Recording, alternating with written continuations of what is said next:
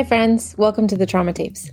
I'm Dr. MC McDonald. I am a PhD trauma researcher and a life coach, and it's my goal in life to change the way that we define and understand and treat trauma. Here's why trauma is not actually a sign of weakness or disorder, it's a biological response born of strength. Without it, we would not survive. So I think the first step towards healing is being able to see this so that we can stop shaming ourselves for being human. I'm here with my sister Elizabeth Meadows. Each week, we read your letters and give you information and advice about how to understand and demystify your experiences and symptoms so that you can heal. We bring together my research with our lived experiences so that we can all better understand and cope with trauma. So pull up a chair, grab a coffee, and join us.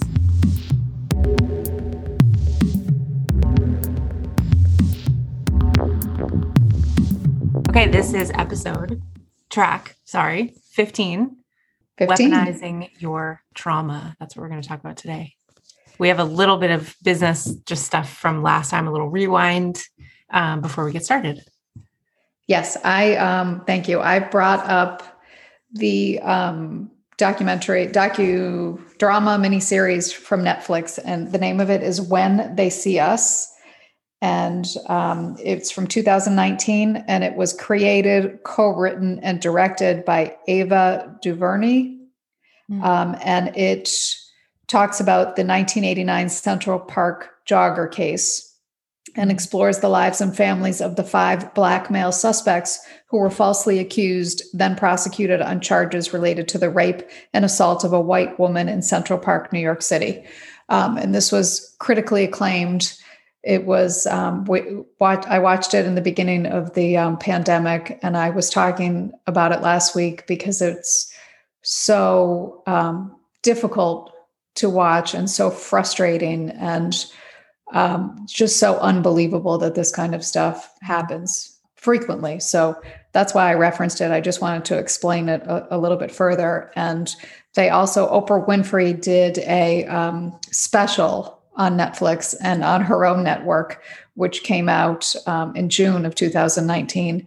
And she interviewed um, the cast and the creator, and the exonerated five men are um, also interviewed. And it was super powerful to see where they are now and what that experience did to their lives. So check it out if you can. It's uh, like I said, it's a tough watch. It's um, but I felt like it was important to see. And I, I wanted to give credit where credit was due. So thank you.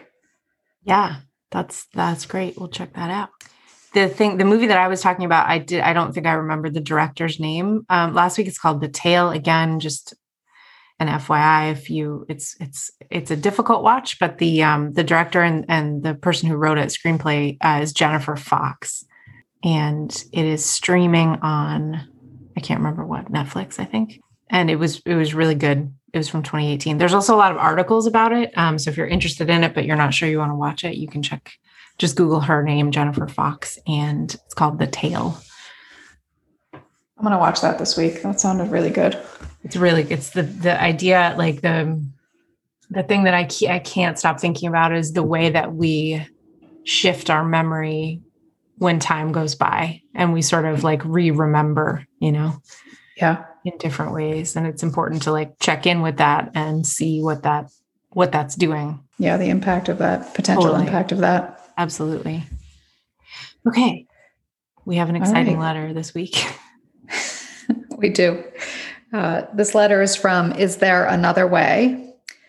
And um, it begins dear trauma tapes i'm actually writing you with writing to you with someone else's story. I hope that's okay the person is my girlfriend, and this question isn't really about helping her with her trauma exactly, but with the way that her trauma is impacting the rest of her life. When I met my girlfriend four years ago, she was a sweet and really happy girl. There was so much that she loved in the world. Her life wasn't perfect, but she was really happy with her job, her group of friends, and the life that she had created for herself. She still has that job and that life, but instead of being happy, she's enraged almost all the time and has been cutting out most of her friends one by one, all for basically the same reason. She claims they do not support her enough emotionally and they do not understand her trauma. Here's the thing, and I really don't want to sound judgmental, but I don't think any of us really understand what trauma she's talking about. About two years ago, my girlfriend started following a lot of self help accounts on social media, and she was reading things about trauma and abuse. She got really into it and started to reflect back on her life and childhood and her friendships. I wasn't there, but it sounds like she had a pretty normal childhood for the late 70s and 80s. Her parents got divorced when she was tiny, and they both worked, so her and her sister were latchkey kids. Both parents got remarried and stayed in those relationships, and miraculously, everyone basically gets along, even now. They didn't struggle financially or anything, and there was no physical abuse or neglect. Her and her sister sort of get along, but they have definitely had periods in their lives where they didn't. And while my girlfriend is usually pretty calm, her sister can be really abrasive and a little aggressive. She's a really sensitive person and really could have benefited from parents who were a little bit more available and didn't have to work so much. She also could have had some help with her sister, who probably took advantage of her quiet nature and bullied her a little bit. I'm not doubting that her experience was difficult at all, but the thing is, instead of bringing healing, this realization that she might have had some trauma in her past seems to be doing the opposite of healing. She spent the last year having really difficult conversations with some people in her life that didn't actually seem to be about making things better, but making those friends feel worse. She identifies all of these people in her life as her abusers. And she gets even more enraged when they don't admit that they have all been abusing her. They don't see their behavior as abusive at all. And honestly, I don't either. So when she accuses them of this, they just end up feeling really hurt, and then she has more evidence that no one supports her. Since they don't validate her right away, she then cuts them out of her life entirely. I don't want to suggest that I don't believe her or that I don't support her decisions. Every time this has happened, I have listened and helped her think about how to share her feelings with these people. I have had people I have had to cut out of my own life before so I am in support of whatever decision she decides to make. But as I watch her go through this process over and over again, I'm getting worried that she is going to start to regret her decisions and that when she does, it will be too late. I'm especially worried because the newest target of her rage is her father, who has been a really important person in her life. They have had a really close relationship for her whole life. Her complaint is that he was not supportive enough when she was growing up. He worked a lot and often couldn't make it to after school events and recitals during the week. My girlfriend happens to be an artist, and she has really struggled to make a place for herself in the art world.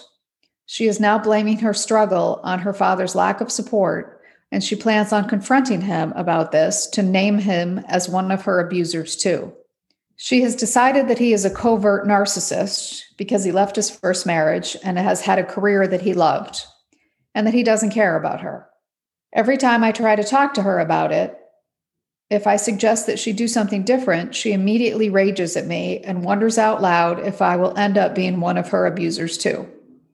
I'm wondering if there's something that I could suggest to her so that she can process some of her emotions without burning down all of these important relationships in her life. I know that it's important to be able to express your anger, but has this gone too far? Signed, Is There Another Way? this is when I wish this was a TV show and not a podcast. See Lisa's face. I can't even look at you. Okay, so let's get the um let's let, I don't even want to ask you what you think yet because we'll get to this. Please don't. okay, so let's there's there's four things that I want to make sure that we talk about just to kind of like structure what will I'm sure be a very fired up discussion that we're about to have. Um, one is the concept of weaponizing your trauma, um, coercive telling, which we need to talk about. This is a thing, nonviolent communication, and over identification with trauma. Those are all super important. There's I'm sure side things that are going to come up that are also important, but those I want to make sure we hit those four for sure. And I also just want to say that, like, okay, so the letter writer is not the person who lived through the thing. And so we know only what the letter writer says. We don't know the experience of the person who went through this trauma. So nothing that we're about to say is meant to dismiss the idea that she might have trauma that she hasn't identified or hadn't hasn't talked about or that the letter writer hasn't shared with us right like we are not in the business of shaming somebody for having experienced trauma but what's going on here is what i'm referring to as weaponizing your trauma and it is a real thing and it's super important to talk about. And i'm really glad that the letter writer wrote in because it's um, it's something that i'm seeing much more often lately. And it's uh, that suggests there's a trend. And when there's a trend we need to figure out where it's coming from and how to deal with it. So what do you think? Um, you know that i have had personal experience with this kind of mm-hmm.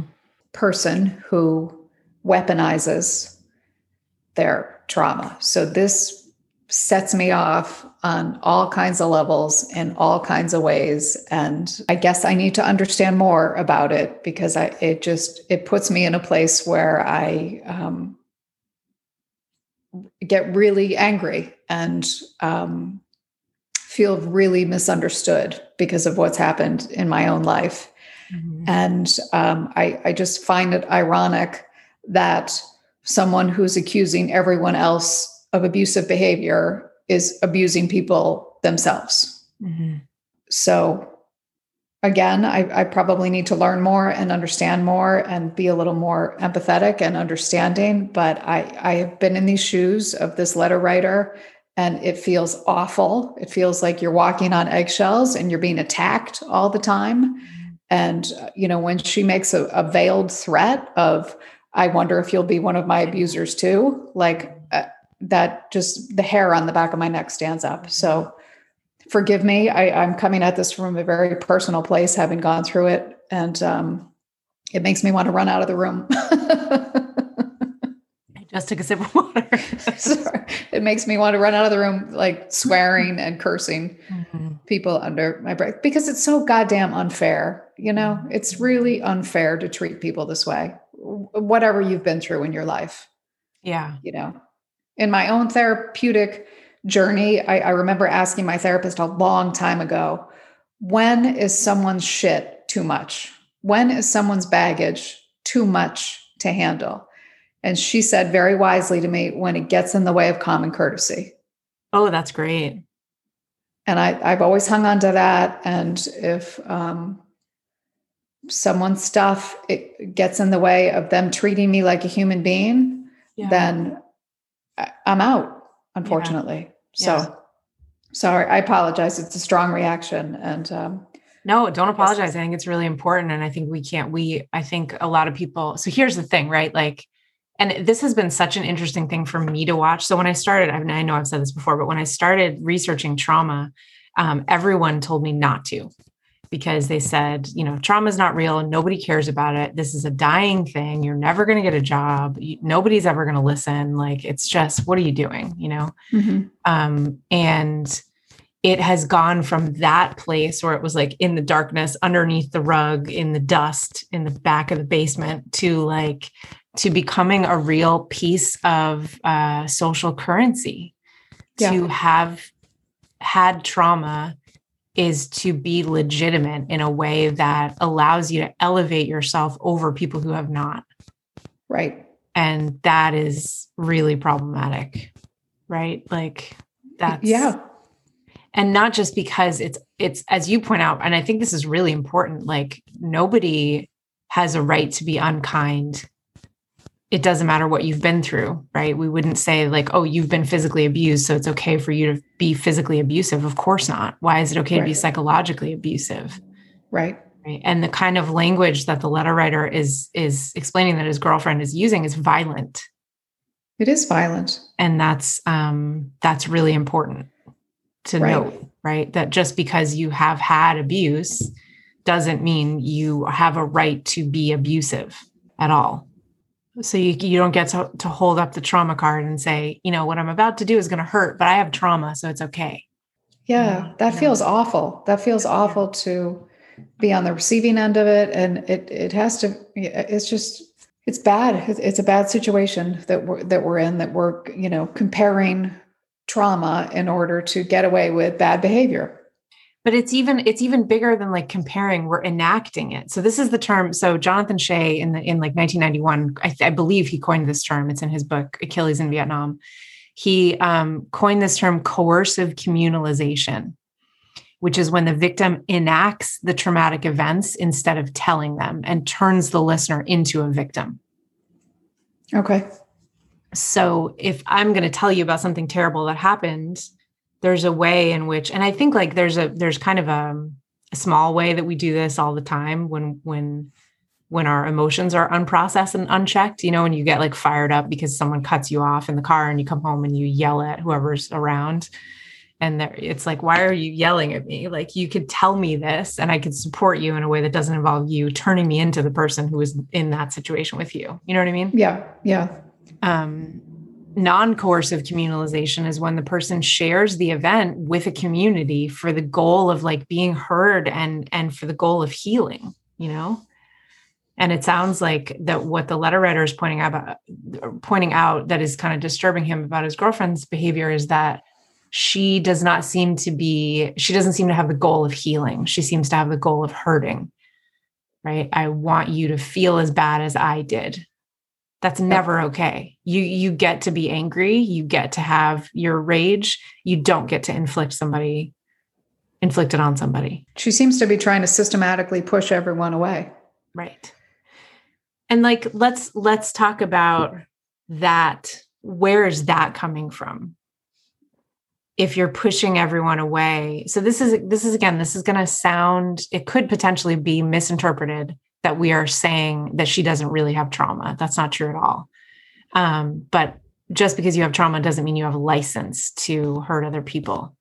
And if you are in a position where you're burning your life down, burning all of your bridges, not just one or two because of very good reasons, but all of them, yeah. um, then I think it's really it's a good moment to kind of pause and look at where that's coming from is it the case that none of your relations feel secure? And if so why right? What's going on there? There's a lot there that's potentially like really important. Especially it sounds like she had kind of never done this before. And then all of a sudden you know started doing this because she got you know and again like the idea that social media played a role here it makes me suspicious too because is there a therapist involved? Is there real education or is it just you know picking up sound bites on instagram and then reacting and building your life around that? Because the people on instagram could be right or wrong but the, that way of building is fundamentally unstable. Yeah. And it's not sustainable you know? Yeah. Um okay i'm just rambling. So what is going on there and why why is she burning thing why is she burning all the things down I would be willing to bet that on some level she feels as if she's never been heard or seen. And, and this is a cry for help. And she needs to be heard and seen by someone in a way who is going to hold them accountable and not simply give you license to behave badly. Right. Right. So, in a way, when she's pushing on her partner and saying, like, are you going to become one of my abusers too? Like, that's like a, she's pushing on a on a button. Yep and I think part of her unconsciously probably wants him to be like, What the hell are you talking? That's not okay. Don't talk to me like that.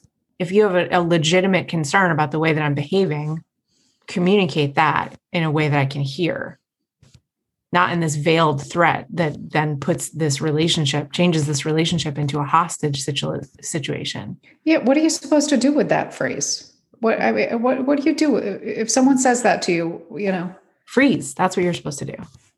It's like a test. Right. But it's like, it's, eh, I want you to feel frozen like I felt frozen. I am coercing you. I'm enacting my trauma so that you feel it and I don't have to be alone in it. I'm bringing you down with me. Yeah. It doesn't sound like she has a professional involved. And she needs one or a few, right? Because what is going on here is really important. And if you're listening, first of all, if you're listening and you're worried this is you, you're this is probably not you because if you're worried it's you, it's probably not you right? But if you find yourself in a situation where you're burning down more than one relationship at a time and continuing to be misunderstood about why, that's something to look at. Take it to a professional, bring it into the light, figure out how to talk about it with someone in a non judgmental way. right that's that's all really important why is it so important that you need this social currency at this moment you know it's super interesting like i talk about um whenever i talk about lying people get people instantly like have an opinion about lying obviously because we don't want to be lied to and it's uncomfortable and we can all think about moments that we've been betrayed um, and how how hurtful that was. But when you're seeing a client or a, when a clinician is clin, clinician yeah what's wrong with my words today? I had too much coffee i'm talking too fast. Um, when a clinician sees a uh, client who is lying and they get caught in the lie, it's not about shaming them for lying. It's about figuring out what's behind it because whatever's behind the lie is the real thing that needs to be addressed, you know? Yeah. I'm trying to think of like a quick example of that. I mean, it happens a lot. I think I've talked about this before, but sometimes um, soldiers will get caught exaggerating uh, details from combat. And people are like, why are you lying? You're unethical. What are you trying to do? You're trying to manipulate me. There's all this judgment instantly thrown in their face. And it's, it's what's actually more important and interesting is to say, what are you trying to communicate that can't be communicated through the truth? Mm. Because that's the thing that needs to be addressed. That's the source. Is it yeah fear is it what you know there's something relational going on with this person where all of her relations are turning to rage and w- what is that about so i guess when you say like if you think you're this person or you feel yourself you yeah. know if you're afraid of this i guess you know look for a pattern if you find yourself yeah. continuing to be in the same situation mm-hmm. repeatedly mm-hmm you have to figure out what's the common denominator right what and that. and and it could the common denominator might be complicated but it involves you and your involvement. Right. And so how are you participating in that dynamic which does not mean the same thing as how are you to blame or at fault? Right. But how are you participating in it? Are you not you know it could be anything. Are you not making your boundaries clear? Are you whatever you know? How are you participating? Again that doesn't mean it's your fault but like what what and i'll and by the way like if if you're reaching back to fourth grade to find a pattern it's probably not a pattern yeah. two things is not a pattern right so like seven things right in a row in the last six months that's a pattern yeah you know what i mean not to put a number yeah. on it but and he also says that you know she was her personality has changed right. that she was a happy person yeah. and now she's you know enraged mm-hmm. that's a big shift. Yeah. You know if you find yourself pissed off yeah. actively pissed off yeah. most of your waking hours you know get some help. Right. Right. All the time at nothing at everything and nothing you know? Right. And again like that's the, the that's not to dismiss the feeling it's actually to address it. Yeah. if you're angry all the time i mean there could be like this there's a couple red flags here that this could be something else entirely. Right. A big personality shift is a big flag that you need to go you know get blood work done and see a professional. Something's going on. It could be this stuff on instagram or it could be you know it could it could be a lot of things.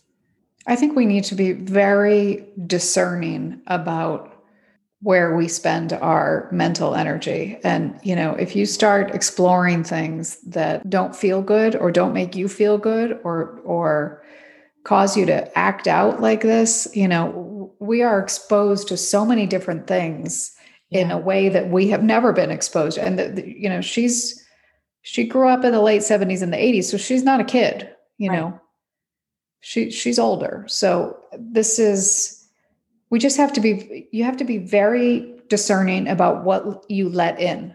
Yeah. On all of these devices eh, with all of these ways that things can get in now that weren't able to before. We also this is i'm i'm writing a note I mean, I think you're totally right. And I think like one thing is that we we we act as if we have no control over this and we do. You have a control oh you have God. control over your Instagram feed, over how much time you spend on social media, who you follow, who you mute, what things you click on. Like that's in your wheelhouse. You can you can change that experience. You can stop reading mainstream news and read positive news. You can follow Instagram bunnies and George on TikTok like we talked about last week or you can connect to people who you know will make you angry. And then the question there is why are you tapping into that energy source? But I have to I have to I have to talk about something. This is this is we have to be careful here, but like there a lot of the language that we're experiencing now around trauma is new to most of us. And we need to make sure that we're not going back into our past and ascribing emotional experience that wasn't actually there. Yeah. Right. So in the 70s and 80s, most kids were latchkey kids. Right. And so now it, that would be in many places in the US at least, that would be kind of outrageous to have your kids like just, you know, let left to their own devices with a set of keys and you know they can figure out dinner on their own but that was how things were and there are people who may have experienced that as deeply traumatic or neglectful, or there there might have things there might have been other things that were happening when the parents weren't home that were problematic, but not every latchkey kid experience equals neglect. And we need to make sure the way to figure it out yourself is to look back and say, okay, did you feel overwhelm at the time? Or are you looking back and adding that into your memory? Because it's really important that you figure that out before you burn down your relationship with your entire family, you know? Yeah. Is that helpful at all to go try to go back into? I mean, is that even possible? Can you go back into the past and figure out how you felt then? I mean, mate, like I'm trying to think of good examples here, and I'm like out of loss this morning for some reason, but like there i mean okay so let's think about like a more extreme example right? Like so sexual harassment as a term didn't didn't exist until anita hill right? So if it was the 70s which was like eight, 1980 something yeah. or something like that um and yep. so if you if you were a woman in the workplace in the in the 70s or the early 80s you may have experienced something that was really overwhelming and traumatic where you felt really stuck right? Your boss is sort of like harassing you and like giving you weird massages and making comments. And you feel really like you can't make a move because you're, you know, kind of stuck in that. And there was no language for it to explain your experience then. And that may have then affected the choices you made about your career in the future. It might have kept you from certain career paths. It might have affected your relationships with men. Like, the way that you saw the world that's important because your emotional experience which was overwhelming which you didn't have language to to help you process then seeped into your life and is probably still present in the moment right now. Okay. Um, so that's i think helpful to go back and be like okay hold on like so that was harassment. There was an unequal power dynamic. I felt stuck and oppressed and and i it eroded my sense of trust in the world. And that's important to understand and categorize so that i can put it away and participate in my life right now in a way that is more full. But i don't think we have to go searching for those things you know? And i think like we to go back and say i have trauma from this and i have trauma from that and i have trauma from that like what is that about? Why do we this sounds, and again, we don't know her experience, but this sounds like it is purely destructive. It doesn't sound like she's coming to a place of like understanding that's helping her move through um, barriers for herself. Yeah. Or, or yes. And like you said earlier, from from the information that we have here, there's either a really big part missing mm-hmm. that she hasn't been able to get to yeah. or identify. Mm-hmm. Or she, like you just said, is on a really destructive journey. Because, uh, uh, you know, and again, uh, this sounds terrible. We don't know what happened, but simply being a latchkey kid where you, both of your parents had to work mm-hmm. and didn't go to all your events, which you find me five kids that grew up in the late 70s and 80s whose parents went to all of their events because I don't know anyone whose parents were able to go to all of your right. events. You know, that's a fairly new yeah, way of living. Right. Could you say you felt lonely you know? Oh, a hundred percent. And that's like, that's the thing that I, if this was my client, that was, that is what I would, so I would say two things. Number one, what is your intention when you have these conversations? Because when you call someone an abuser, you're burning the bridge. It's, a, it's a, that's such a, that's such a, like a bullet. Like it's just, yeah. That's a terrible thing to say to somebody. Well, and it's, it's, but then even then, like it, unless they were, right? So right. there's a there's a situation in which you might say to somebody, you were an abuse, and this might be really empowering and an important part of your healing. You were my abuser. You made me lose my relationship with myself. You affected me for years because of your own selfish needs and desires. Go fuck yourself. Those are violent words that are that are violent intentionally and they might be empowering.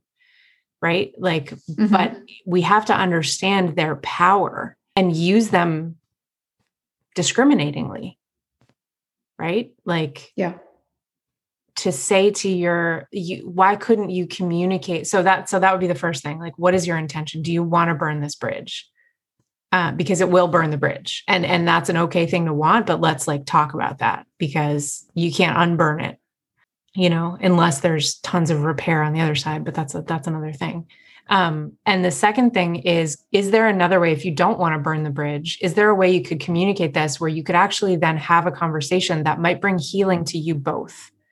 Right. So you could say to your father, you know, I was a sensitive kid. I was trying to do these artistic things. I needed you around. I needed your approval. I needed your support in this way that you didn't provide. And that's and I'm struggling with that even now as an adult, right? You could say that in a way where your father then can say, Oh my God, I had no idea. I, you know, I am so sorry. Here's what I was thinking at the time, and here's where my priorities were, and here's how I saw you. Mm-hmm. And I didn't think you needed my approval because you were doing so well, or whatever. You don't know what's going to be on the other side of that conversation. But when you're telling someone, when you're when you're labeling someone, you know you're a narcissist you're an abuser that's that better be all you want out of that conversation because it's more than likely that you won't get anything else back yeah why should you if you're going to be name calling and diagnosing people you know and as far as we know she doesn't have a degree. Right. So who are you to be doing this? Right that's another like side effect of of all of this stuff that we all run around diagnosing each other. Yeah. And let me and tell we you have no like, right to do that. Right. People who spend 15 20 35 years in the business of diagnostics with multiple degrees and tons of experience still get it wrong.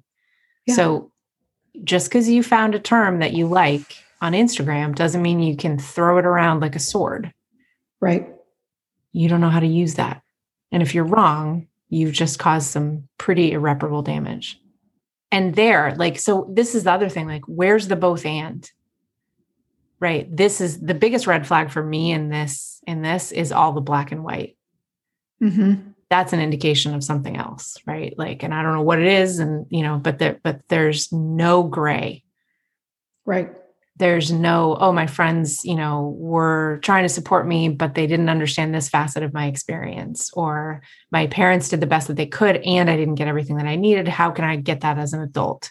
How can i communicate that to them so we can have a more authentic relationship right? Like there's no both and here. And there there is both and in the world and so if all you're seeing is black and white that's that's a sign that that there's a lot you're probably not seeing and you might need help to see it the both and is where the grace is. Right.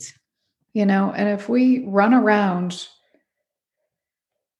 name calling and diagnosing and blowing up relationships, mm-hmm. then we will not be granted the grace that mm-hmm. we hope that we deserve. Right. If we're unable to grant it to other people. And what about the idea that if you're missing something in your life that you didn't get, why don't you become the vehicle to give that to people that you have relationships with. Yeah. Why don't you stop saying, I didn't get this and right. start to give what you didn't get? Right. That's a great point. Which also, by um, the way, then connects to the hope circuit, which will then cause healing on a neurobiological level. Kindness towards others is healing. cruelty never is. I would like to believe uh, about trauma, about my own trauma, that it has made me a kinder person. Yes. It would be very devastating if it made me angry mm-hmm. and rageful mm-hmm. and mean. Mm-hmm. That's that's just yeah. That would be devastating. And listen, like anger has a has a place. You know, I'm thinking suddenly about the letter writer from last week, right? You you can be angry at your father when your father has abused you. Like that is totally legitimate. Absolutely. You know, and you can feel then complete cold indifference and that is called for. Right. That's a burn that's a bridge you stand on the edge of and you say you're an abuser. That is all you are. Nothing you did was okay. Yep. I'm out of here, you know? Yeah. I need um, the kerosene and the match because it's right. over. But yeah. even then, you still can't move into that anger because it's not a good place to live. Right. You know, like that, that, that anger deserves a moment. It doesn't deserve your whole life. Anger can be the energy to, to make changes sometimes. Right. But it's not a place to. Or to get um, empowerment or, you know, right. whatever. But yeah, it's not a place to move, to live. Right you can't live your whole life from there. It's not, that's too precarious. And I, I honestly like, there's going to be an argument that, well, if I can't use these words, then I'm not communicating my truth, which is, I just think wrong, right? That's like saying, I remember I had a grad professor who said to me, let me, let me try to remember the exact words. I she didn't understand how I had gotten this far. I didn't deserve to be in grad school at all. I was in my second advanced degree at the time. Um, I was philosophically uninteresting. Uh, a whole bunch of shit, right? Jesus. Yeah. and I was I I thought I was like, geez, you know, and I I brought my work to some people that I knew better and trusted more and said, like, you know, is this really is this accurate? Like, should I be thinking of a different career path? Like, where where are we at here? I got very constructive feedback back from the people that I trust. Here's here's where you could use some work. Here's what's going well. Here's what's, you know, a problem. Totally acceptable. Non-violent, like your your communication never needs to be violent, you know? Like and and I remember having I, I went back to that professor and I was like, look, you can't treat people like this. They're gonna drop out of school. Like yeah. luckily I have relationships with other people where that I trust so I can like check with them, but you're going to sink people and that's not okay. And the response was, well, I there's no other way to effectively communicate criticism. That's bullshit. It's bullshit. And again, there's there might be a moment in your life where it is very empowering and important to call someone an abuser. But is it always? I, I feel badly that I called her an abuser. I'm sorry. I'm no, calling don't. the the person in my life an abuser. yeah. Well, I mean, this is it is abusive behavior, right? Like it's it abusive is, behavior. Yes. Yes. And and at that moment, that person is being an abuser. And that again, that's like that is relevant. If you're if and, and if you if you talk to clinicians that deal with people who have been violent in their families, that's the conversation that's happening. Right. Yeah. The question is not are they being abusive? It's why. Yeah. It sounds like she needs to get at with the help of a professional what she's really feeling. Yeah. Now. Yep. There's um this concept i can't remember if we've ever talked about this before but someone um, i was at it was actually when when the body keeps the score came out the first talk that bessel van der kolk did was at bu because that's where he was and um, this was like this must have been 2013 or 2014 and one of the questions that he got was um, Is there any kind of trauma that you can't recover from? Because oh, this conversation clinically is is always like what what things count as traumatic and what things don't. Which, by the way, like this whole conversation shows that that question is not the important one. You know. Mm-hmm. But so this person said, you know, what is there any kind of trauma that you can't recover from? And he kind of like thought about it for a second, and he's like, you know, women who have C-sections where the anesthesia doesn't work, they have a hard time. And then he was like, and people who become over identified with their trauma, they don't heal at all. Wow. And I remember being like, whoa, like both of those things just like, jeez. Yikes. But I think what he was saying, because he didn't really elaborate that much, um, but I think what he was saying was that, like, if you take on your trauma as your identity and then you try to heal, healing causes you to throw your identity into question. So it becomes impossible. Ah. So if you are over identifying with your trauma and it's and your abusers are the only characters in your life and your Right. trauma is the only thing you've been through, you're not going to have a lot of forward motion because in order to move forward, you'd have to let go of yourself, Yeah. which is possible, but probably unlikely. You know what I mean? Yeah. And I see that a lot. Like, I think that we, we're getting this very, and this is one of the reasons I'm so like passionate about this work is because of some of the misunderstandings that that happen. And one of them is that the fact that you've had trauma is the end of your story, hmm and it's the beginning. It's not the end. What are you going to do with it? Exactly. Where do you go from there? Right. Right. And that's true if you've been a perpetrator of trauma or you've experienced it. I, I used to work, I spent some time working with um, previous incarcerated gang members, and they would they would kind of always laugh at me because they would come in and they would say, like, okay, I did this. Shock, right? I did this shocking thing. I did this shocking thing. And it was like, okay, and I'm not here to judge you. This is not the purpose of this. right. Let's think about why. Where did that come from? Why did you do that thing? Mhm. what did it feel like do you want to do it again right like what you know there's a lot and and and what else Right. Right. It doesn't end there. Right. so to It doesn't. It doesn't end with the name calling. It doesn't end with the. Although it could, if you keep calling people names. right You know, it's. it's it, it's the beginning. You're right. It's a good way to put it. and i think like interestingly like we st- we stop thinking ourselves thinking of ourselves as growing when we like turn you know 18 or whatever and that's ridiculous because we're growing all the time. But think about like if this was a kid lashing out at everyone that they that was around them right? Yeah. the the lashing out is uncomfortable for the people around them and it might even be dangerous but again it's not the point right? It's what is the need behind the lashing? Right. what are you not getting that's causing you to act out in this way? And i don't mean that as like a negative term it's it, or, or like i don't mean to be like making her a child you know what i mean in a bad way but like what where's this impulse coming from That's What- what she needs to understand in, in order to go forward. Yeah. Because in a child, you can kind of excuse it.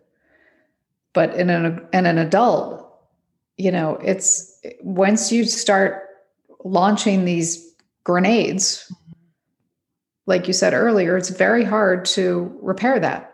And I will tell you from the person who sits on the other side of the computer and and listens to this a lot.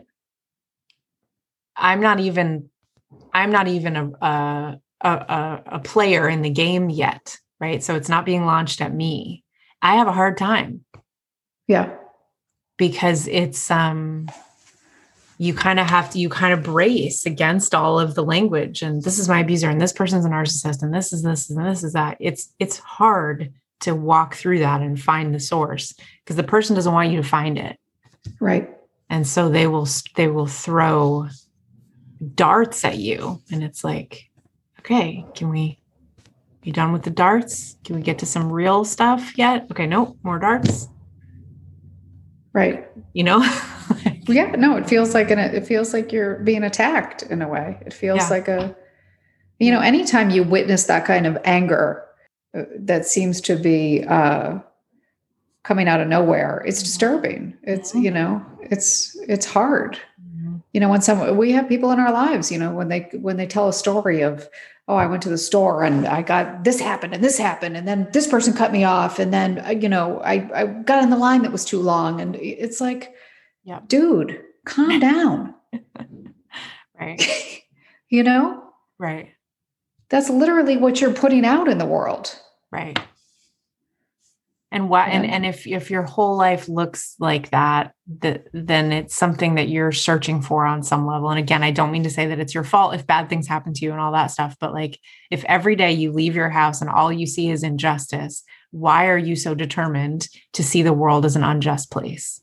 Right and i don't mean the real injustices. I mean like the like you're talking about like the supermarket injustice and the car injustice and the driving injustice and the work injustice and the friend injustice. And then there's my father and see it like gains momentum and well it's all you see. It's all i mean that's the lens through which you're you're viewing the world. Right. You know what's right. the if you met if you meet three assholes before 9 30 in the morning it's probably you that's the asshole. Right. And that's that, that's very glib and i don't mean it that way but you, you need to kind of think like why am i perceiving the world this way? Right. Because it's not like that. Right. What is that doing for me? Right. And it could be coming from a completely different place that's really valid and important to understand. There was this new york times article about languishing. Did you see that? Oh you know someone put it on facebook but i didn't click on it. I meant to it's super interesting. It's talking about like this, this, you know, everyone's explaining that 2021 just feels really weird and you people like just can't really get motivated and we're we're finding ourselves doing weird stuff and people are having weird dreams and like all this stuff. And the author was writing about this term languishing, which is not often talked about, which is kind of a middle space between like dep- it's got it shares some things with depression, but it's not like full blown depression. It's just sort of like blah, basically. Yeah. Um, why was I talking about how we experience the world? This is it, by the way, when your brain isn't working and people are like, Do I have Alzheimer's disease? Or and it's like, No, you've been going through a really stressful time for a really long time. Oh, it could be that this is sorry. It could be that um she's she needs an energy source and anger is a quick energy source. And it could be that she's feeling super demotivated and detached and a little bit almost like dissociated from her life because of everything that's been going on in 2020 and 2021. And also having the struggle of like trying to be an artist or whatever. And so she's leaning on anger because she's seeing that and she's not making this connect uh, consciously. Um, but she's seeing that anger is energy. And so yeah. it it makes it possible for her to be creatively available. Yep sort of mm-hmm. a you know sustainable resource. You can find all sorts of ways to be angry you know? Right. That's relevant and needs to be addressed. It's just do you want to address it by burning your life down and ruining all your relationships you know? Because i think yeah. the letter writers really really got a good point that you might regret this. You got to think really hard. Not that it's not sometimes there are relationships that need to be burned down but careful with fire you know it spreads. Well and also like you said in the beginning that you know if she's no, I lost my train of thought. She might be looking for some kind of engagement. Right. You know, if she feels that she has not been heard or right. understood. Right. It might be like the only way that I can be heard is to burn the fucking house down. Right. Totally. You know, so right. maybe this is giving her some kind of um, engagement with these people that she hasn't felt before or yeah and even like even deeper like uh, it's a possibility of engagement but then it gets shut down and so then it proves to her again oh see i'm never going to be heard i'm never going to be seen. That's heartbreaking. It is heartbreaking but that's that like and now i'm going to do the thing i said that we shouldn't do like it's that abandonment fear of abandonment thing. I'm yeah. going to push you and push you and push you and push you and then you're going to walk away because right. I pushed you so much right. and then i'm going to be alone. Right which is what I fear most. Right. And so I'm creating that for myself so that I can see that I can survive it. Right. Yeah. Right. No, that's, I, th- I don't think that's like a, a thing we shouldn't, why is that a thing we shouldn't do?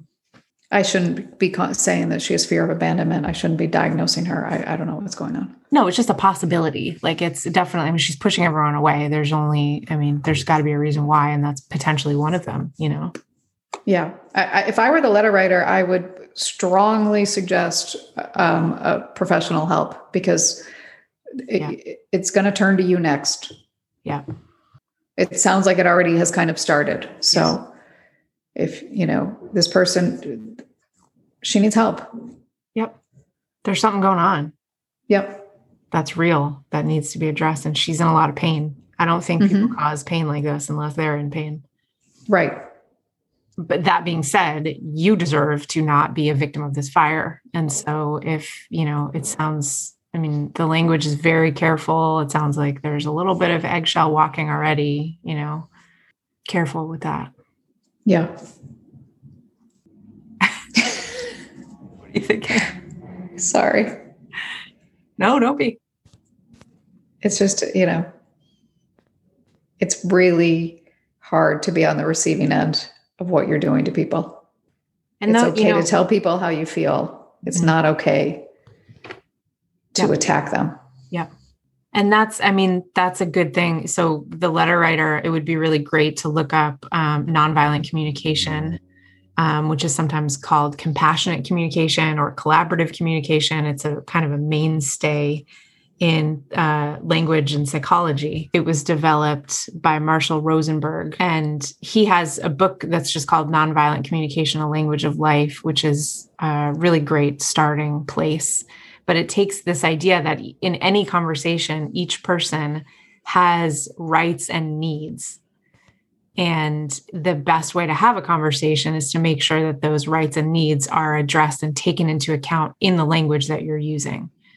Mm-hmm. Um, and so, again, though it is sometimes necessary to launch violent language on purpose at people, that's pretty rare.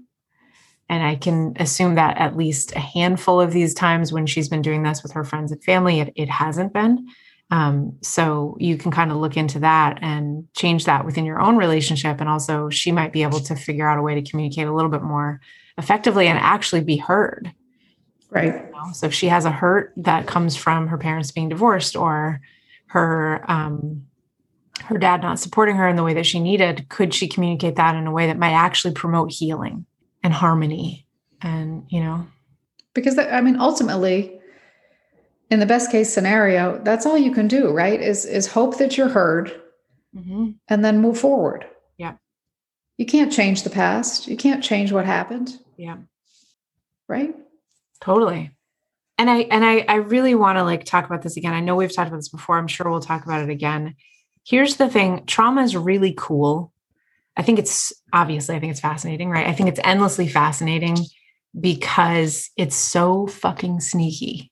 And so what that means is that if you've got unresolved trauma that is an issue, your brain, your behavior and your body are going to let you know you don't have to go searching for it.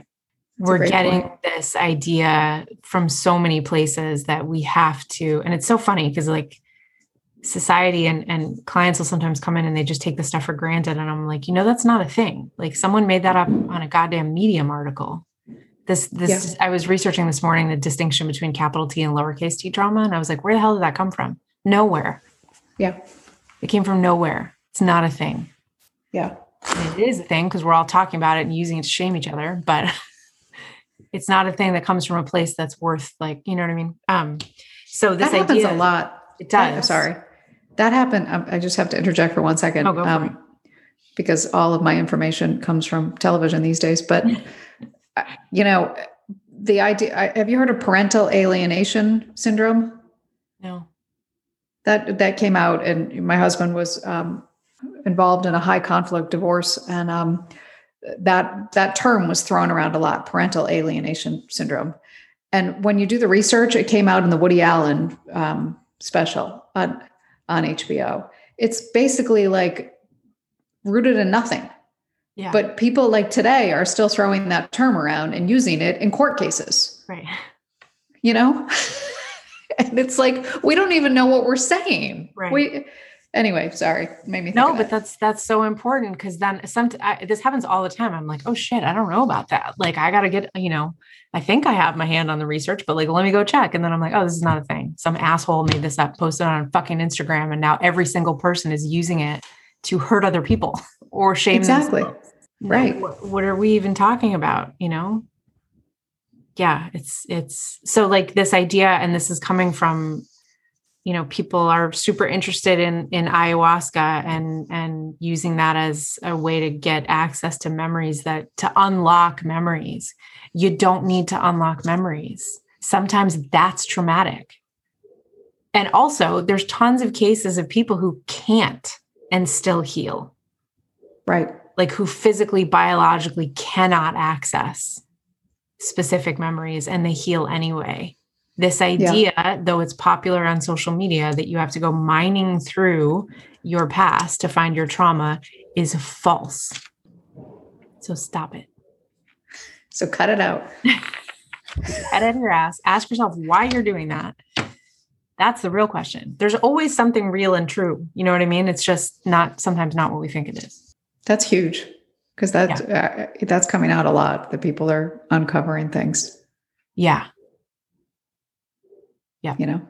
And and and that is a thing that happens sometimes. Like people, there are lots of experience, cases and stuff and research on people who like they have a repressed memory that pops up in a situation. That's a thing. And usually, what's happening again, if we can like trust the brain, which I think we should, because it's brilliant, it's smarter than us. It's coming up because it sees an opportunity. Doesn't mean it's a convenient one, but it's it's coming up because it's it sees an opportunity and it needs to. If it doesn't need to, it won't. The bigger question, the more important question is like, what does your life look like right now? And what do you want it to look like? And how deep is that chasm between those two points? And how can you build a bridge from point A to point B? Not that there's not a place for going back and looking at memories that you do remember. Anyway, memory is really complicated. Okay, so don't weaponize your trauma. It's not okay. That's violent and abusive. Don't do it. Coercive telling is when a victim enacts the trauma and turns the listener into a victim, and it's not okay. If someone's doing that to you, call them out on it. It's gone from being a conversation to a hostage situation. That's not okay. Um, nonviolent communication can be a really helpful tool when you're trying to communicate something tricky and two people have opposing needs. And if we over identify with our trauma, we will not heal. That's all I have to say. Great, great points. Thank you. And thank you, letter writer, and good luck with this. This is tricky. And I, you know, I feel for you because now you have all this information, but you have to communicate this to a person who doesn't want to be told? I don't even know how you would start to negotiate that. Good question. Yeah. I think start with, you know, man, when you've talked before about your relationship with your father, it seems like he's been really important to you. Like, can we talk about how you're going to have this conversation? Because I'm worried that the result that you're going to get is not what you want long term. Yeah. Maybe we can try to figure out a therapist you can talk to before you do this. is a big decision, cutting your dad out, and then try to talk about that. Good advice. Yeah. It's also not your path and not your, you know what I mean? Like it's not your responsibility. So if if this person continues to not want to be heard and listened to by you, then that's that's data for your file, you know. Okay. Tiny little joys. Da, da, da. It's hard to like switch from I know. Fired up. Okay my tiny little joy is silly. Okay, that's good. Um, but remember how mom always used to say that if you see something at Costco, you have to buy it because if you go back, it won't be there anymore. right? Clearly, I do remember. Yep. so I was at Costco uh, probably around Christmas time, mm-hmm. and I saw this uh, like washable sheepskin rug situation. Oh, cool which I wanted for, um, I call it your room because it's the guest room and it's where you'll be staying when you come visit for Mac's room. Um, so I'm like, oh, I'm going to get this because it's, I've been researching these online and this one's washable. So if Sadie barfs on it, I can just throw it in the wash. And, you know, it's, um, it's a good price because it's a Costco. And it was one of those days at Costco where everyone had this rug in their cart. Like everyone you ran into like had picked up the same rug and you know was on my same wavelength. Oh, so i was very happy with the purchase and uh, brought it home and put it next to my side of the bed for a little while just to kind of test it out. And the rug is so slippery that you know if you were running across the room for whatever reason and like you know landed on this rug you would hurt yourself. Like you could wipe out. It's oh no. I have to be careful when i'm getting out of bed. Um, although it's in your room now so you'll have to be careful. Um, good to know. I'm going to file this away. Because your feet just kind of you wind up doing this like little dance like every time you're on the rug just because yeah. it's it's a slippery rug so that always like kind of silently like made me giggle to myself every time it happened because i found it amusing and then thinking that all those other people like went home with the same and are having the same experience. and then recently I got online because I got an email from Costco and the rug was featured and mm-hmm. all of the reviews say like this is a great rug, but I, I don't recommend putting it on like a high traffic area because it's so slippery. I was just gonna say we have to go find the. I'm sure that the reviews are hilarious. they are hilarious, and it like confirmed like my um my experience with the rug, and still kind of makes me laugh. And I sincerely hope no one's been hurt by this rug. I think we would hear about a lawsuit if there if there was one, or there might be one pending. But um, it just I don't know. I get a kick out of it. It's it's my tiny little joy, and every You'll time I walk by it and look at it now, it just makes me giggle. You're gonna get one of those like um notifications that there's been like a class action suit, and now you're gonna get 62 cents in the mail because Right. Costco broke some people's hips with these. With Slippery rugs. Or there's a recall. You have to send it back. Right. Or they'll come pick it up. That's so funny. yep. Staying upright is is a task. It can be challenging at times. Especially when you're tired, you know, when you're going to bed or you're getting out of bed in the morning. It's um it it can be it can be challenging. oh my god, that's so funny. I'm gonna have to remember this. Yep. You should put like I'll a little. you one. You should put a little camera so you can see if Sadie ever like runs in there and like Flips on it. falls. falls The down. room your room is not big enough that you can really like get any um momentum. It'd be so I perfect. think it'll be okay. It'd be like you know, the, you're only running across the room in like an emergency situation, you know. So it'll be like the house is on fire, and and you broke your wrist. Fantastic. Thanks, Costco. It was a steal. oh, so wrong. funny though. My like stomach hurts from laughing. That's so funny. Okay, you have to tell me if I did mine already because I know I talked to you about it, but I don't think I talked about it here. okay. Which is this podcast that Marlo Thomas and Phil Donahue are doing. No, you haven't talked about it here, and I'm I love it. So thank you. Oh, you started it? Yep. Isn't it delightful? Yes, Um, so Phil Donahue, you remember, he's like 85, I know. Which is crazy. Um, from daytime TV, afternoon TV, he was like opposite Oprah, wasn't he? He was yeah part of that talk show. Yeah. Yep. Genre. Yeah. Yep. mhm. And he has been married to Marlo Thomas forever. And they have a podcast that's called Double Date, where they talk to famous folks about their relationships. And um, so they've had um, Kelly Ripa. I haven't listened to this one yet. Oops. I was trying to get the who have they had on? They had um Ray Romano and his wife. Yeah, Ray Romano and his wife, Ted Danson and Mary Steenburgen. Yeah. They had Sting and Trudie Yep. Styler. And um, Viola Davis and her husband's an Yep. actor. Also, yep, yep. Julian. I can't remember his name. And the tennis player, the super. Oh yeah, um, John McEnroe John McEnroe.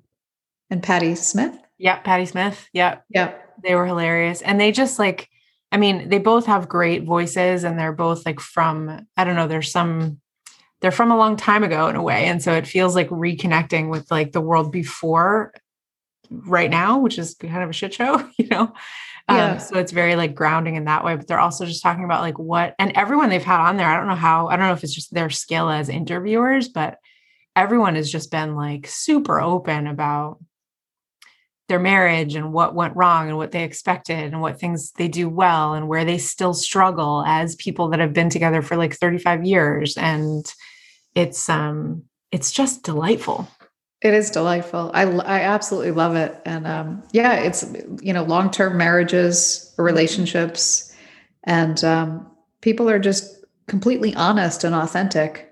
Yep. And uh, Marlo Thomas just has the most fantastic voice. he does so does he I though. could, yeah, he does. He does. It Yeah. is. It's um, it's lovely. every time i see it like pop up with the notification that there's a new episode i'm like oh yay i can't you know like i'm so and i love podcasts so it's like it's i'm excited about lots of different ones but this one is just i don't know it's just delightful It is. It's out if good. you to it. And there's a lot of good, I think, like information and it's good perspective to have, you know, Yeah. if you're single, if you're not in a relationship, if you're in a relationship, if you're in a long-term relationship, like it's just, it's just good. It is good. It kind of like um you know, uh, shines a light on like the the work that goes into a relationship and that Totally. it's not, you know, Yeah. it's not the Prince Charming Cinderella like fairy tale stuff. It's No. uh it's work. And, and i love that they're that they again like i don't know how they got people to be this honest but like everyone is um so candid about what they still struggle with. Yeah. like we have this idea that like once you're married for a certain amount of time it's just like you know smooth sailing. And it's like no we still fight about this or i really hate it when she does this or you know and it's none of it is like bad. You know what i mean? Like in a negative you don't get the sense that like oh these people are on the rocks and this is you know Right. sort of scary to listen to. It's just like well here's what comes up and here's what we do about it when that does happen. And like here's what we struggle with it's just it's i love it Yeah, I do too. Thank you for finding it and telling me about it. It's, I think I found it was like randomly. I almost didn't listen to it because it was like you know I usually just listen to like murder podcasts. Brene Brown. right. Remember when people used to be like worried about like what you know, what would somebody think if they found my Google history or whatever? Yeah. I'm like, what kind of person would you construct if you if you looked at the podcasts I listen to on any given day? I know. I know. or what you watch on Netflix or what you're yeah. it's- right? Like it's It'd be a pretty oh, interesting picture. Totally, we contain multitudes. Yeah. But um, but yeah, it was it was like advertised on some murder podcast I was listening to, and I was like, I don't know, I guess. They're great. They're great. I love it. It's also really good, like well produced, and so it goes really fast, and there's kind of great music, and it's just it's great. Feels a little bit like a throwback, you know. That's a good one. Yeah. Okay, so we this is episode 15. We want to at some point do a question and answer episode. So if you have specific like if you don't want to share a story but you have questions for us, let us know by messaging us on Instagram or um, emailing us at the traumatapes at gmail.com. Um, I said this last week, but there is another email address, traumatapes at gmail.com, because people are emailing it and not getting a bounce back. I don't think anyone's there, but that just it's the trauma tapes at gmail.com. I think that's all. Right. All right. Thanks for listening. Thank See you. Bye. Bye bye.